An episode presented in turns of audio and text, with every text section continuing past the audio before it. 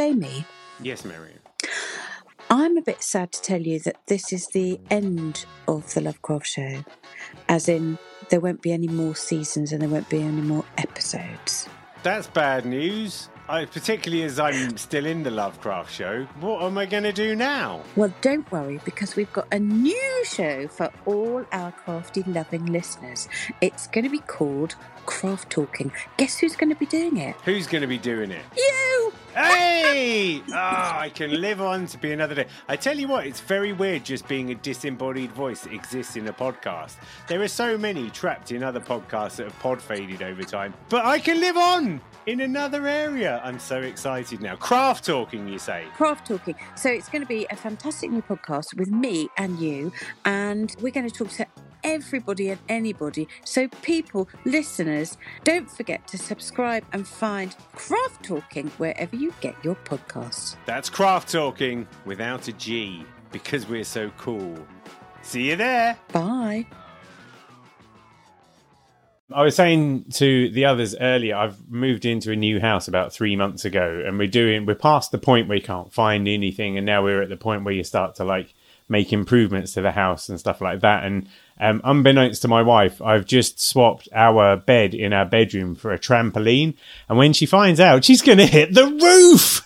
Hey, everybody. It's the LoveCraft Show. My name is Mister X D. And I'm Marion. Hello, everybody. Welcome to the LoveCraft Show. We are so excited today because we have supersonic guests, Steve and Kathy Elkins from the amazing Webs.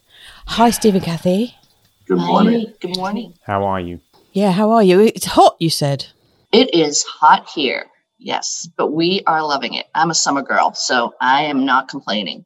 Yes, it's going to be one hundred degrees today, which will be, it'll be a little warm.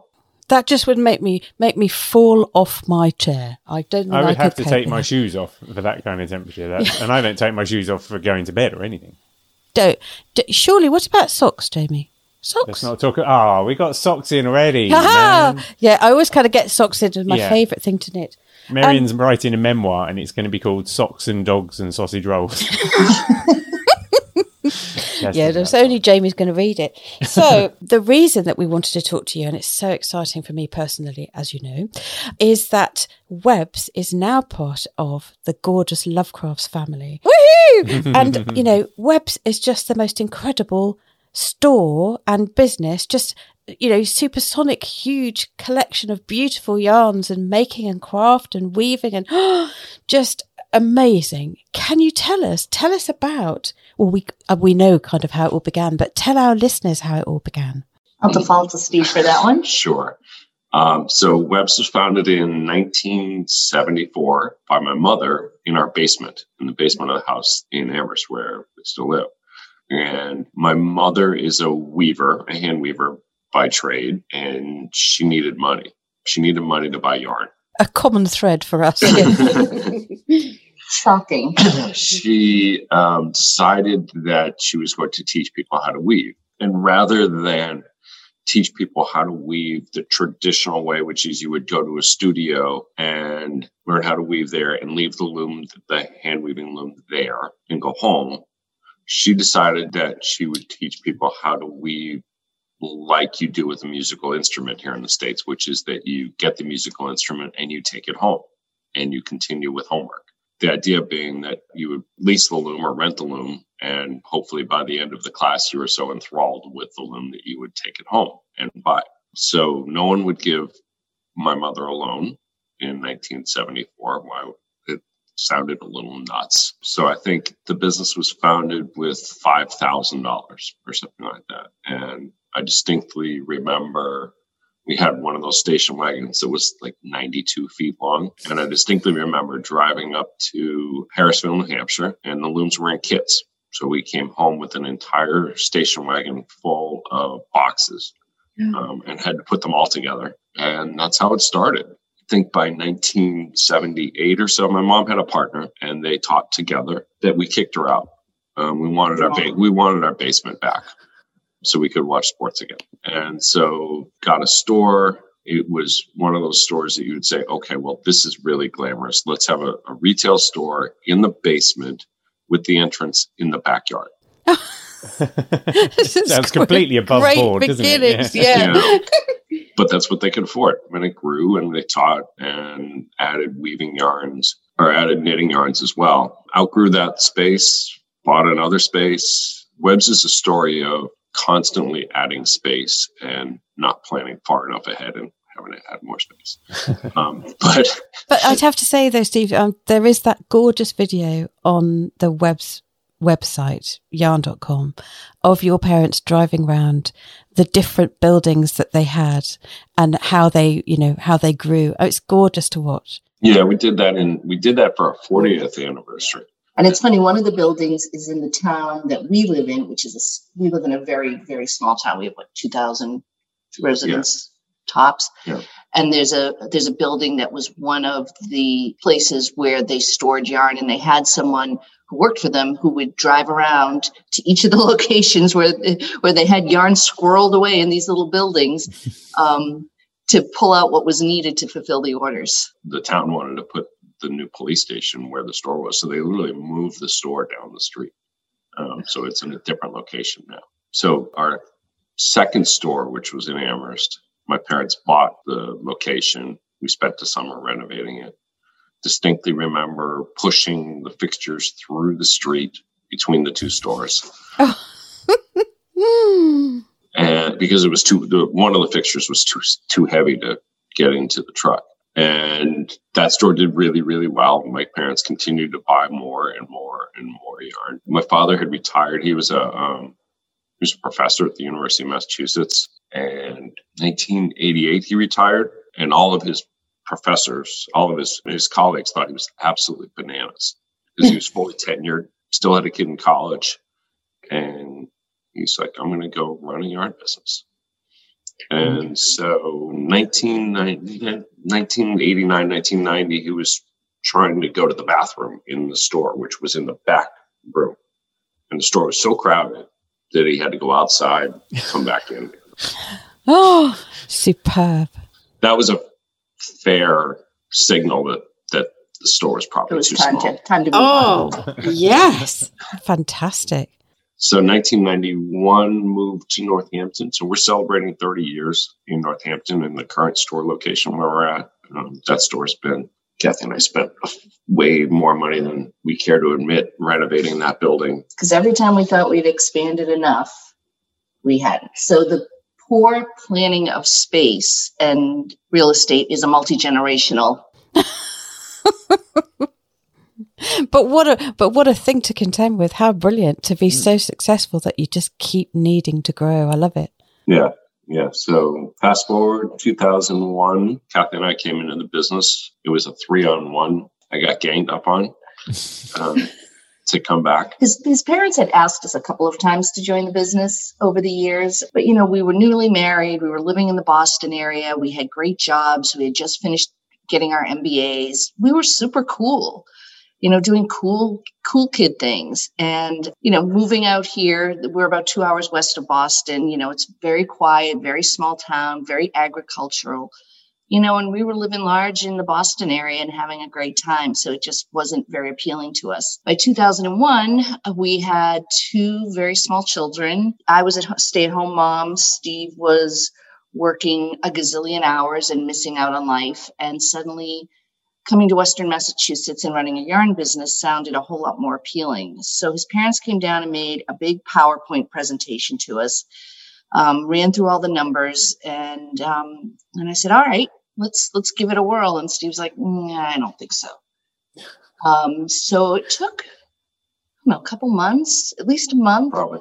Um, and I, you know, he'd go off to work, and while the kids were napping, I'd get on the phone with his parents, and I'm like, you know, I'm really trying to convince him. I don't know what the holdup is. He just doesn't want to push any more items across the street. Apparently he did not. Um, apparently he did not. But no, you know, I told his parents, they're like, you know, we just don't understand, why doesn't he want to do this? And it was a, it was a business transaction. There was nothing being handed to us by any stretch of the imagination. And I just said, you know, you raised a really great kid, and he's exactly what you would want him to be.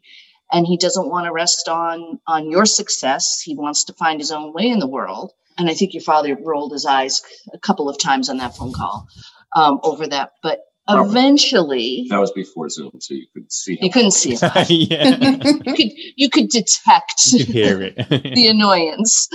Um, but eventually, he came around. Fortunately, the corporate culture of the company he was working for kind of beat him down enough to say, "All right, I'm I'm in." And all the executives thought you were a lunatic. Yeah, you can come back anytime. Yeah, because this is the thing, isn't it? It's like from going from sort of, you know, corporate environment sorts of jobs and things like that for something like yarn. It's just people, unless you're in the yarn world, unless you're in this industry and you know how huge it is and how buzzy it is and how much potential there is in it, anybody looking at me outside would just think, are these people insane?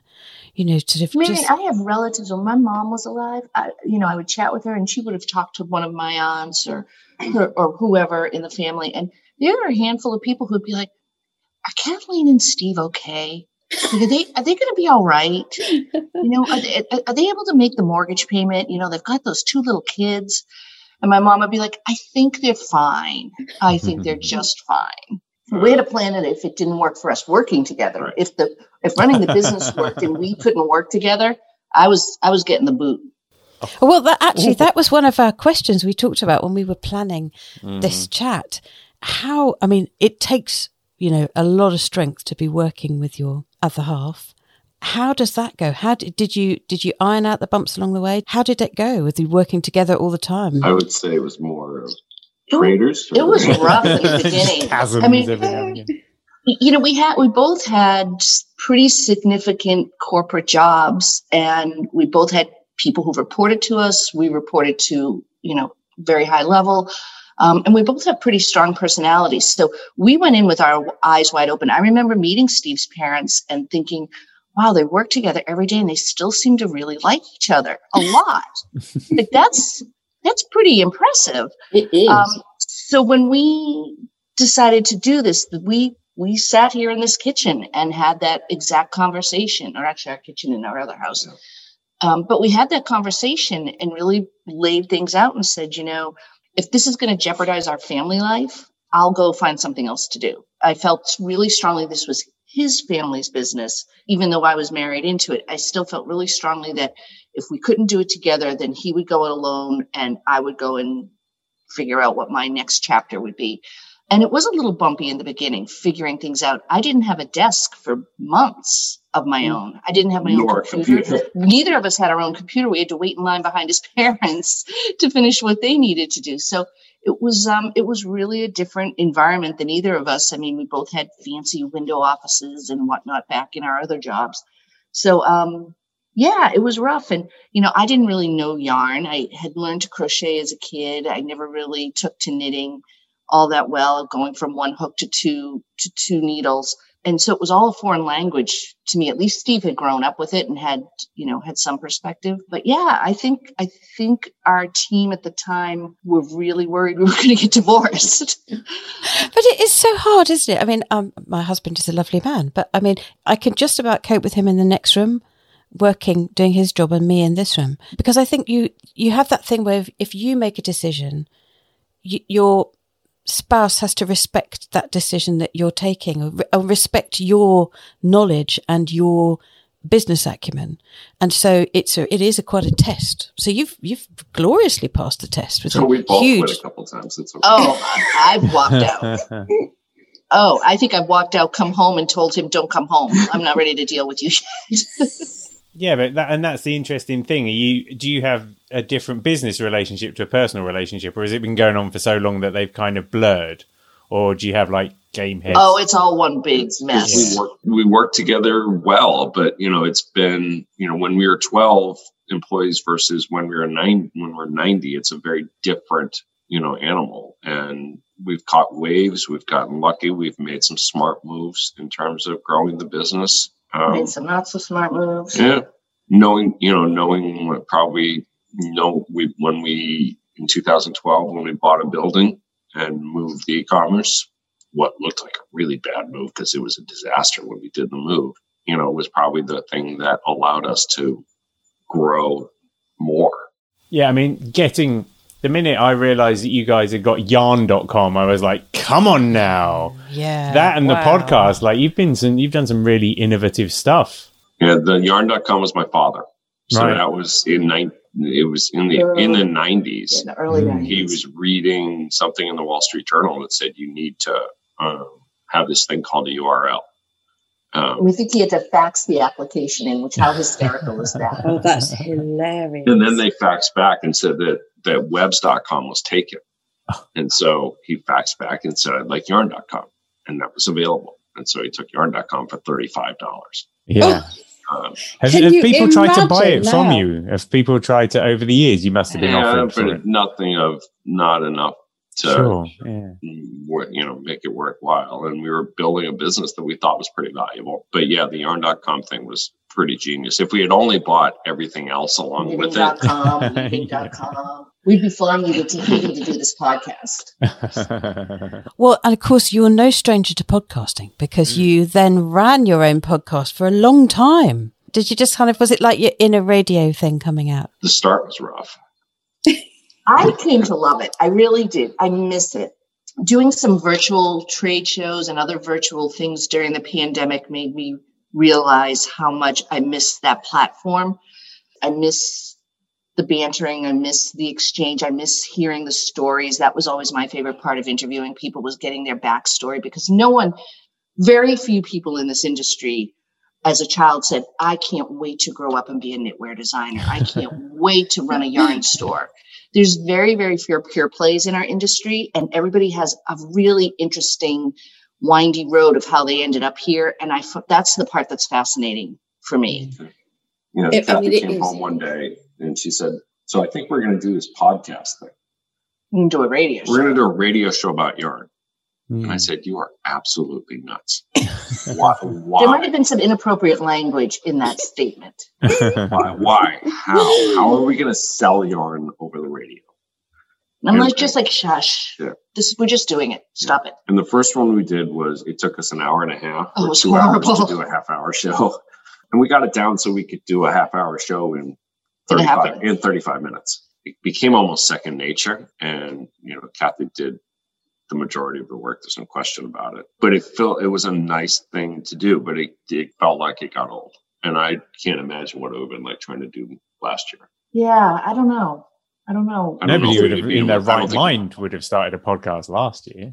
I don't think we would have been able to get into the station. But it's fascinating because you started, the first show was in November two thousand six then. So it was like, this isn't, it's not a podcast, is it? Because podcasts aren't even a thing kind of then. Was it, did you see it as like a local marketing tool? Was the idea just for it to be, you know, the Massachusetts kind of area, and then somewhere down the line, it's... It was a Saturday morning radio show locally, but the only way we could justify it was to say, okay, we're going to release it as a podcast right. as well and send it out to our people. And it turned, it worked. I mean, it was great. And we would do trade shows in California and people would come up to us, and that was amazing.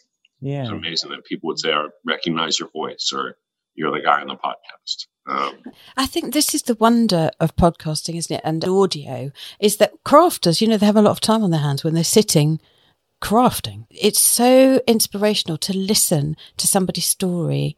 And like you say, the windy, windy turns that, that it takes to get somewhere. I mean, it's such a rich tapestry of stories to pick from. Of all the people that you had on the podcast with your sort of guests, have you got favourite standout people? Wow. I mean, so, I love doing, I love doing the tent sale. Yeah, the tent sale, because we did those live mm-hmm. oh. at the store. So the, the radio station would bring their equipment. We'd have someone in the studio running things. We'd have our producer on site with us. We were under, under the tent out in front of the store.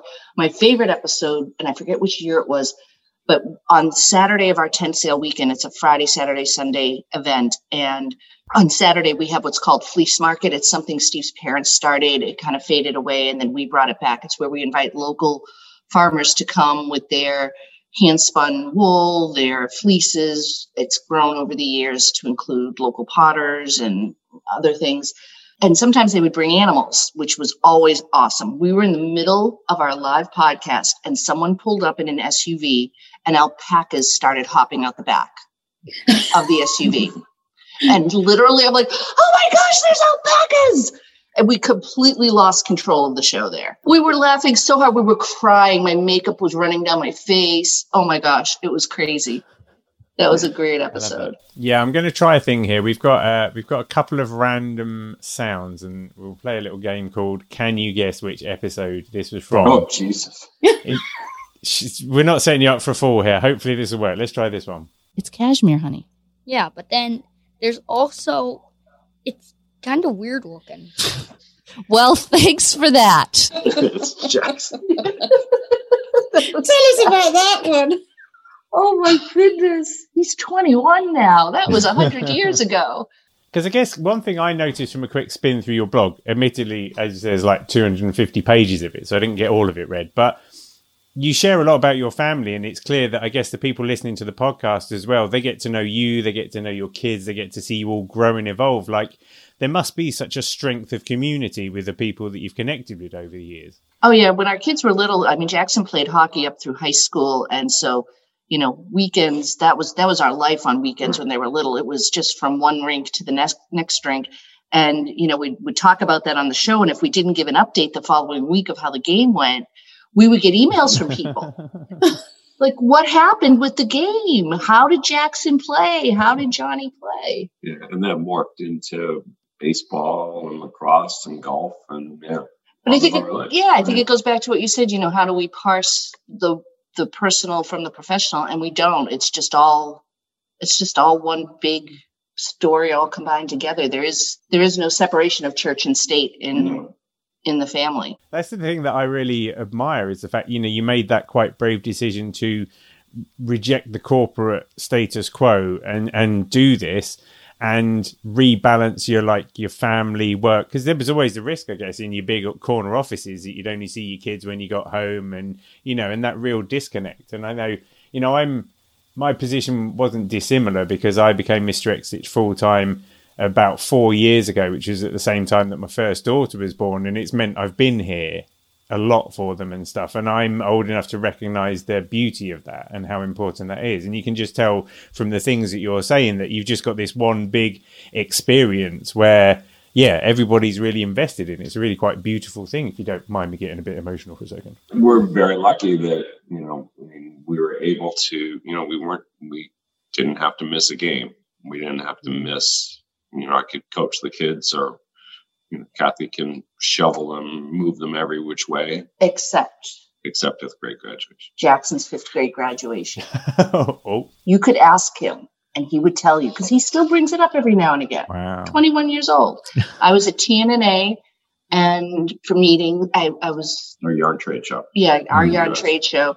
And I went and I flew back to come home for graduation and there was a me- mechanical failure. I had a connection. There was a mechanical problem, and I couldn't get home in time. And I was still, and I was still in. in yeah, we in couldn't college. both come home. We just, you know, this was the be- the beauty of running a business together is we can divide and conquer. There's two mm-hmm. of us, and so he stayed to handle the business portion. I was flying home to handle the personal, and um, yeah, yep. Still, we still hear about it.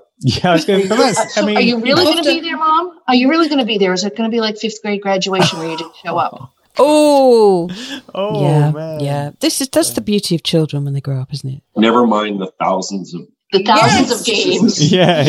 yeah, exactly. Yeah, yeah, just that one thing. Yeah. I'm going to try another clip. And finally, I said, you know, this just won't work because it won't be safe for the cats. Just won't be safe for the cats. What's that all about? That was Steve's uh, mom. That had to be uh, had that had to be Northampton. It had to be moving from Amherst to Northampton. Yeah, because there was always a store cat. Right. Was that on purpose, or was it just uh, you know that you get that much yarn in a place? There's an inevitable cat. They Cats were, just like were drawn. They were cat whisperers. that's I mean that's a risk in a yarn store full of balls of yarn. Cats. They always behaved. We even had a store cat, an unofficial store cat here in Northampton for many years. He was a neighborhood cat and he would come to visit. Never bothered the yarn. No. Could have cared less. Okay. Would wow. just wander around the store. Would Looking would, for a, a lap. and we'd go sit in our office on the table. Oh, see, that's just lovely. There are so many knitters and crafters with cats. It's one of the things that we've noticed. It's a real thing that there are lots and lots of people with cats and yarn. I've, there's an intersection somewhere where you'd open up a cat cafe now as well, wouldn't you? And it would just all kind of blend together. We'd love to hear from you. Leave us a review on your favourite podcast platform. Thanks for listening.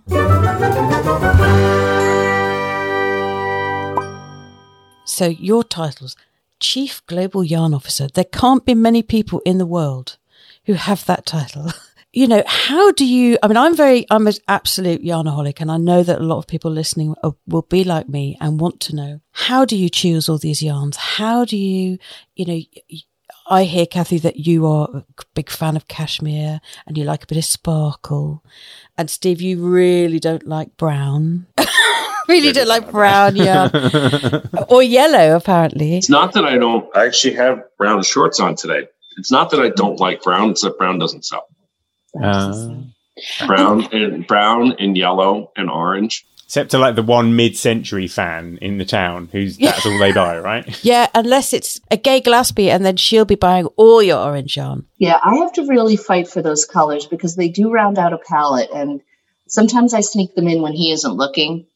I'll just, you know, I'll be sending an email to the mill. Oh, and, and the yellow, we need the yellow too. And he'll be like, where did this yellow come from? I don't know. Talk to the mill. They must have messed up. I don't know what happened. He starts oh. twitching. He's like, there's some brown. brown.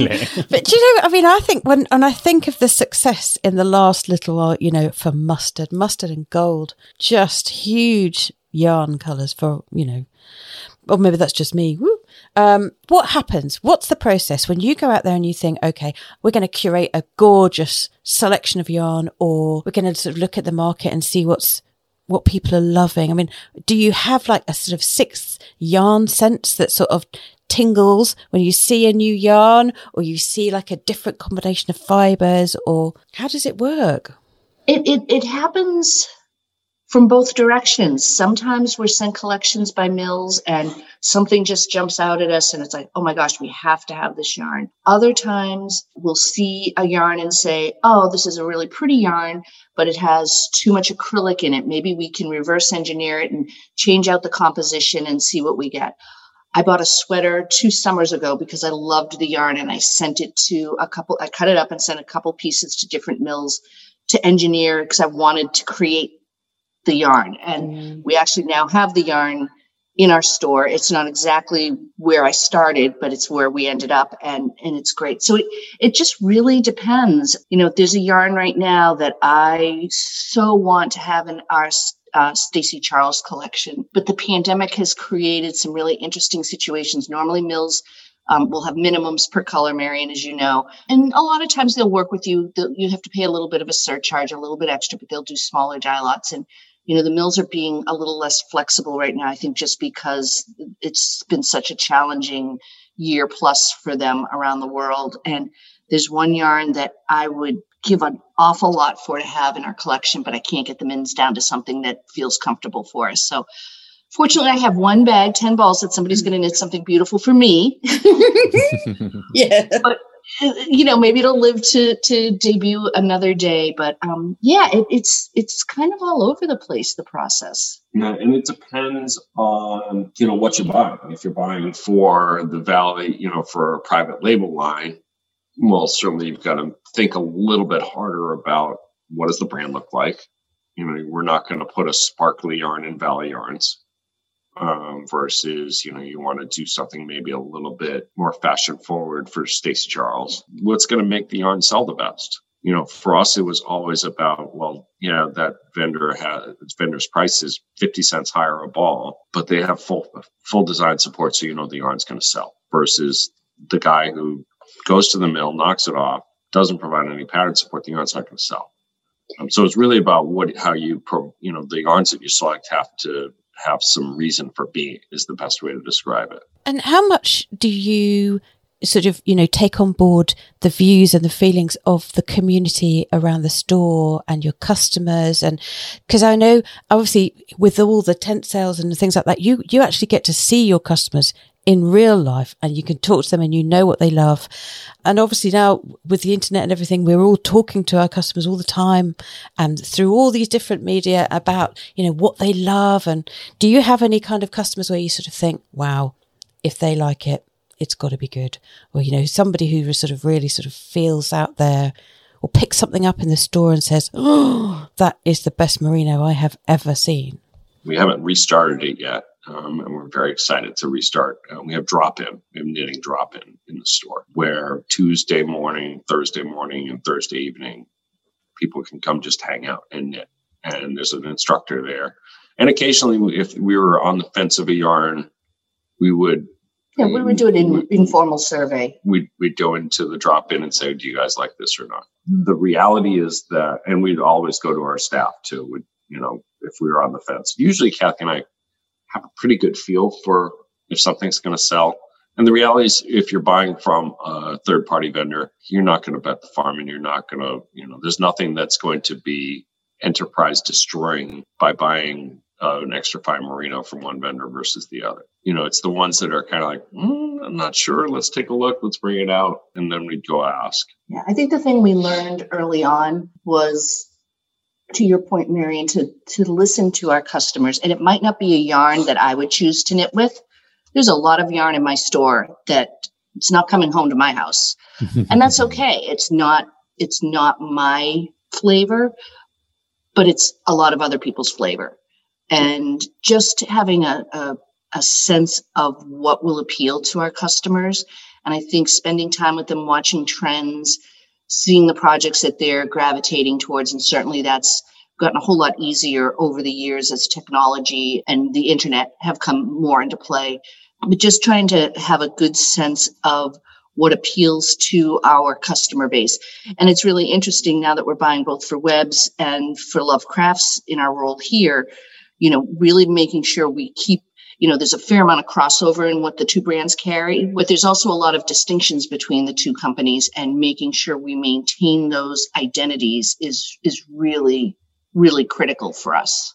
Well, that's one of the things I'm most excited about, because I, I think, and so many of the, the crafters that love craft are excited to try new things, and just the, you know, that frisson of excitement when you see like a yarn line that you haven't used before.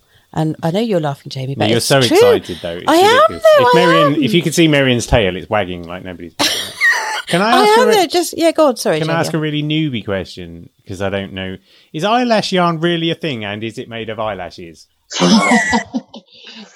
it was a thing. two thousand four. Some of our vendors might still have it in their in their stockrooms, but it it's a nylon yarn with strips hanging off of fringe. it. Fringe hanging off of it. And people would knit scarves. And one of the things about novelty yarn was the amount of yarn that we sold was absurd in novelty yarn.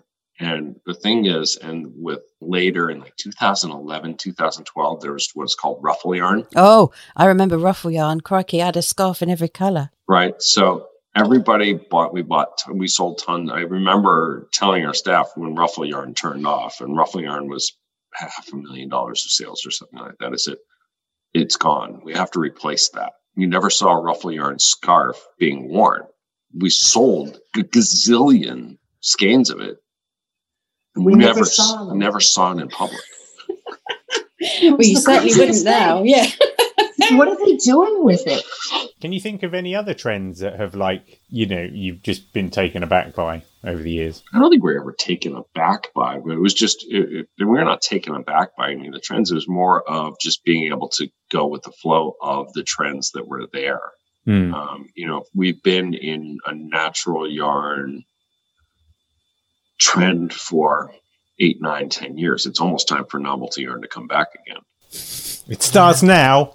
Listeners, um, and every once in a while, you want to you want to buy one or two just to see if just it's to gonna it just to see if it's gonna if it's gonna sell.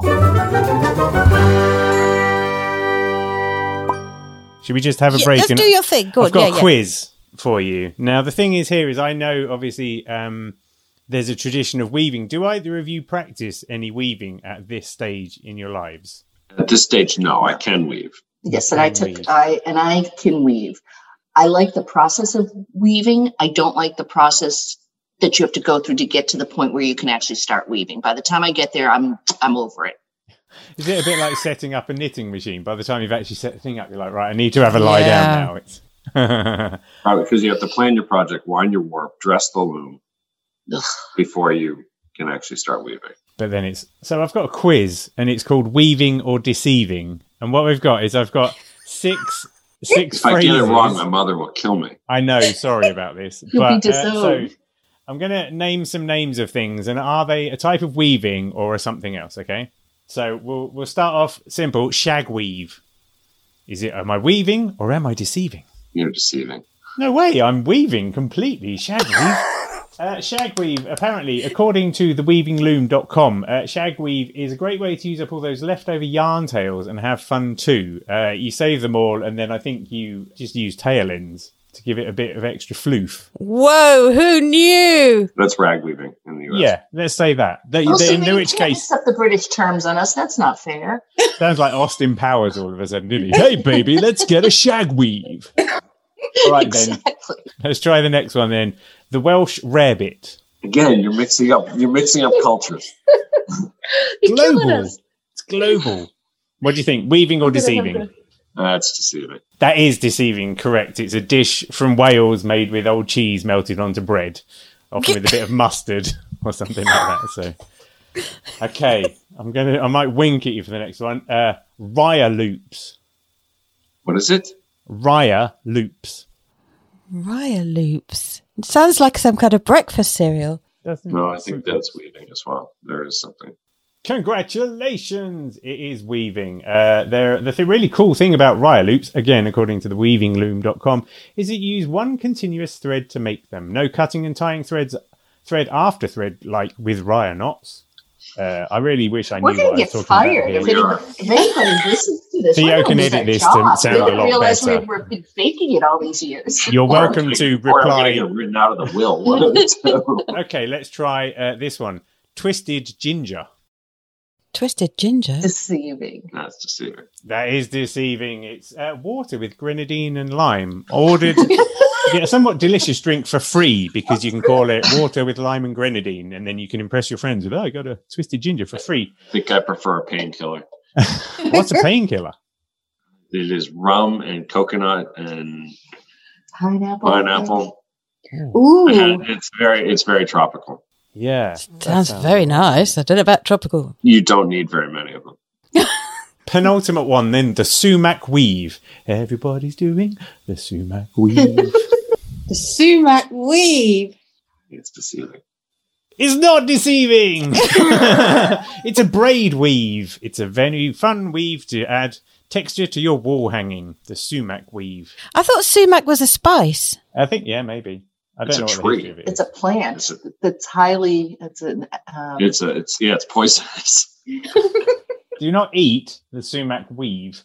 That was weaving or deceiving. Everybody, congratulations! I think you got four out of six. In fairness, that's so, respectable. That's respect- yeah, I, that I mean, respectable. We had we had Sally Coulthard on with her book, uh, A Short History of the World According to Sheep, yeah. which is a great book. And uh, we did Ram or Sham. Ram or Sham. Is it a ram or is it a sham? Yeah. And she scored very badly on that. She really didn't win that one. Yeah, but that was a great quiz. That makes me feel better. Okay. Yeah, you can tell if there's a quiz. If there's something that we nearly did, Loom or Doom. So you got away with it. Dodged a bullet on that one. I like Loom or Doom. I like Loom or Doom too.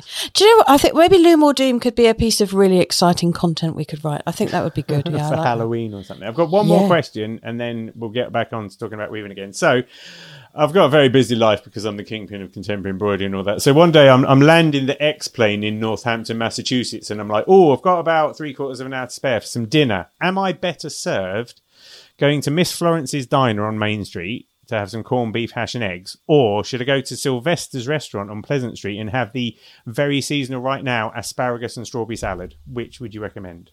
Oh, so they're, I would both, they're both really good, yeah. but Sylvester's is right down the street from the store. Miss Ooh. Florence Diner is Miss Florence okay. Diner is right down the street from our one of our warehouses, but customers can't go there. So really, you'd go to Sylvester's, have the asparagus and strawberry salad, which is seasonal, and I didn't even know it was a thing. Sounds lush. And then you'd be recharged enough to come back and attack the credit card some more in your shop. Oh, yes. That, that that really happens in real life at the store. Folks it? will come. Folks will come in the morning, yeah. especially if it's their first time. They'll kind of get the lay of the land. They'll go to Sylvester's for lunch, and then they'll come back and do their hardcore shopping. Do you have any posters up in Sylvester's, or perhaps a selection? You should have a display. They used to have a display in the dining room. Amazing. It sounds like my spiritual home. That's all I can say. It really does. I think yarn, food, yarn, food.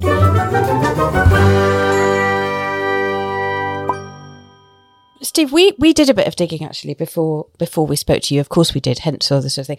And we were told that there's something that you do in the office that is quite tricky. Apparently, you're a pen stealer. Oh, yeah. And they told us, they're like, oh. I do thieve pens. Takes so the pens and never returns them. Yeah. The pandemic. Pandemic. Pandemic. Uh, yes. Kathy sent... Kathy was cleaning out one of the cabinets. I think it was when we were starting the kitchen yeah. renovation. And she sent me back to East Hampton with a Ziploc full, not a small Ziploc, a big Ziploc yeah. full of pens. So we didn't have to order pens for the business for like a year. Do you know you do it? Has it become a sort of kleptomania? Is it? No, I just put them in my pocket and they come home. Every day. Or they go into my, my backpack. It's hard to know. If it was a brown pen, would you be like, mm, no? Yeah, or no, a yellow pen. Yellow pen or an orange pen. Yeah, yellow pens. No room for yellow pens in the Elkins household. Wait, wait, wait, wait. Have you ever seen a brown pen? Again, they don't sell. uh, to be honest, I, I write with them sometimes and then I regret it because again, they don't sell. Right? They don't sell, do they? No. Do you know what though? Isn't it interesting? Because I mean, there's so many, like all yarn lines seem to have a brown yarn, or like there's always that sort of lovely earthy, gorgeous sort of earth tone type of yeah. Yeah, I mean, brown, brown you've got to have in the line. Orange and yellow. If you went, go and look at Grandpa's garage sale, and it is full of orange and yellow. Right? It's the last one gone. All of our third-party vendors have told us that, you know, brown is the new gray. You know, else they show me. I'll believe it when I see it. So uh, apart from ruffle yarn and brown yarn, are there any significant yarny trends for twenty twenty-two that we should be considering? Yes, you heard it now on the yeah. LoveCrafts Show. I mean, obviously, I'm big on ruffle. You can uh, tell anyway. Jamie says... So gunmetal grey is gunmetal grey, the colour of my soul. I'm hoping I mean, that there you can't have enough grey, and you, you can't have enough greys in your line right now. But I mean, it's true. It's still classic yarn. It still continues to rule. But the odd, not odd, the consumer will buy. What are you looking at? You're giving me the evil eye. Uh, I love it. If you good design with some unique yarn, will sell. Um, so we have a yarn called Gemma that we put on the cover of the spring catalog, which was a Stacy Charles yarn that we went out. And it's a little bit more trend-driven, more fashion-forward yarn, and it's done really, really well. A couple of yarns from Baroco that you would say, hmm, maybe not. But the designs are really good, and the consumer wants something a little bit different. Taki Tandem is another yarn that has been around forever, and sells out every year because, uh, and it has one design that has gone bananas for the last four or five years. So I think the consumer is always wanting fresh and new. And that's the thing that we always try and bring is that, you know, you always want to give the consumer something different. Because if you keep throwing the same thing at them, they're going to go do something else. You talked about design and pattern support and things like that. That's a really important thing to really showcase those yarns. And if you see something, how far do you go to sort of look at pattern support with a particular yarn? And I just actually want to say, I saw Tandem, for example, and thought, oh my God, that's gorgeous. What do I do with it? So, I mean, I can think of lots of things to do with it, but no, you know, it's great, isn't it? If with one pattern, it's still so popular. How much do you sort of think pattern support influences a yarn sale? Uh, I think it is paramount.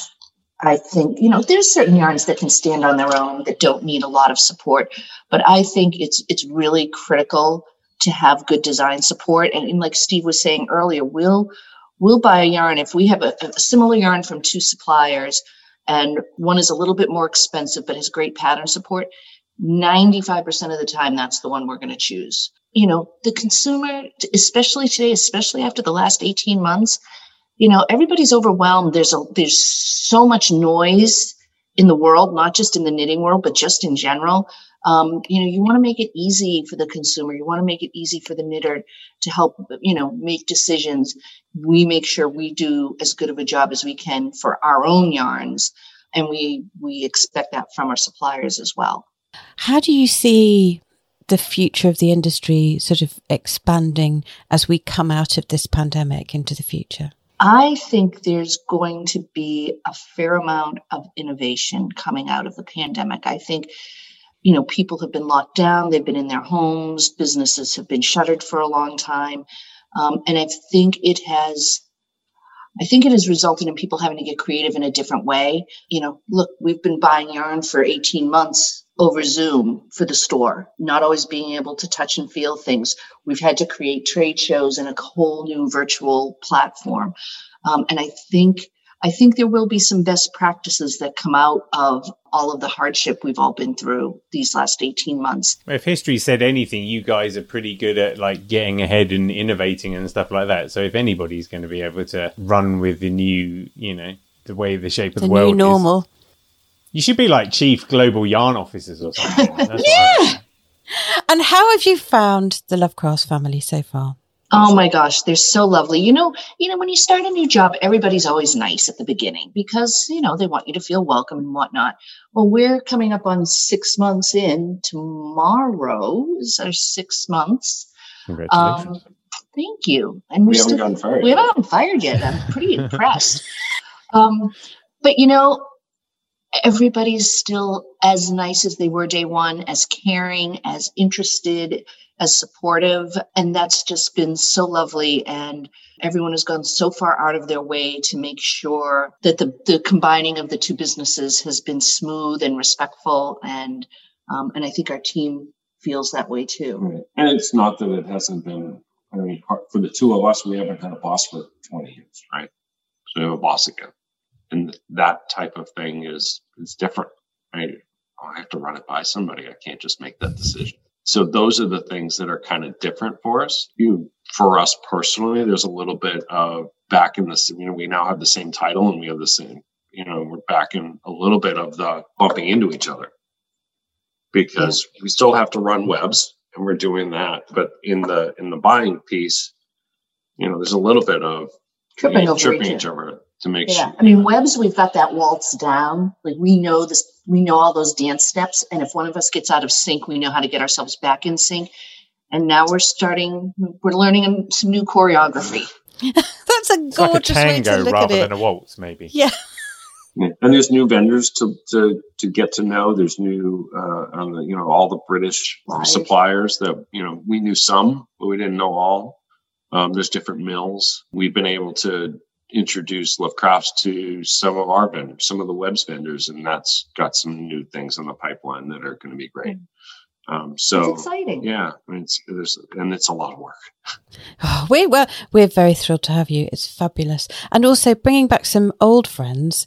I know that you used to stock Debbie Bliss and Webs, and now you have Debbie back again. She always talks about sort of meeting you long time ago, and now she's very thrilled to be back with you again. Yeah, we're super excited to have uh, the Debbie Bliss line back at Webs and on yarn dot com, and we're super excited to do um, a big launch event with her once all the yarns get here. Trains, planes, and automobiles. Boats, trains, Boats. planes. Yeah, no, we've known Debbie for a very long time, and, um, you know, I consider her a friend, and Um, she has such a unique aesthetic with her, her brand, and she's so fiercely protective of it. And I have such a huge amount of respect for the way she goes about her, her designing and her development of yarns. Um, so it's really exciting to get to work side by side with her. I'm not contractually obliged to say good things about LoveCrafts because I don't work for them, but I do know that they really, you know, there's a genuine enthusiasm about the relationship. And I know that they're only ever really interested in working with companies that further the bigger picture. You know, they're not just out to buy them and turn them into a dollar or whatever. So I, you know, from my observer standpoint on a space platform, um, it looks like a really exciting opportunity. And given your, like, you could call them like yarn panhandling skills, given your factory being able to find nuggets and stuff, it's going to be really interesting to see how things evolve. For sure. Oh, I'm just super excited. Well, listen, thanks for being on the show. I feel like it's been it's been a pleasure, and thanks for, you know, with the time difference and all of those. Oh, um, well, is there we're really else? honored to be invited. Thank you for having us. Have uh, from a professional podcasting standpoint, how's it? How's it been? Has it been all right? You've got five hundred shows. Yeah, you've got five hundred. We've, we've got, got like twenty-three or something. Yeah, we've only it's got a few. Great. Doing an hour and a half is. You know, I don't. We would have killed each other. Kudos to you guys. There's a reason why I live four hours away from Marion as well. We're not in the same room. Yes, it makes we, it uh, we wouldn't. We wouldn't work well if we were sitting next to each other. Although actually, no, we,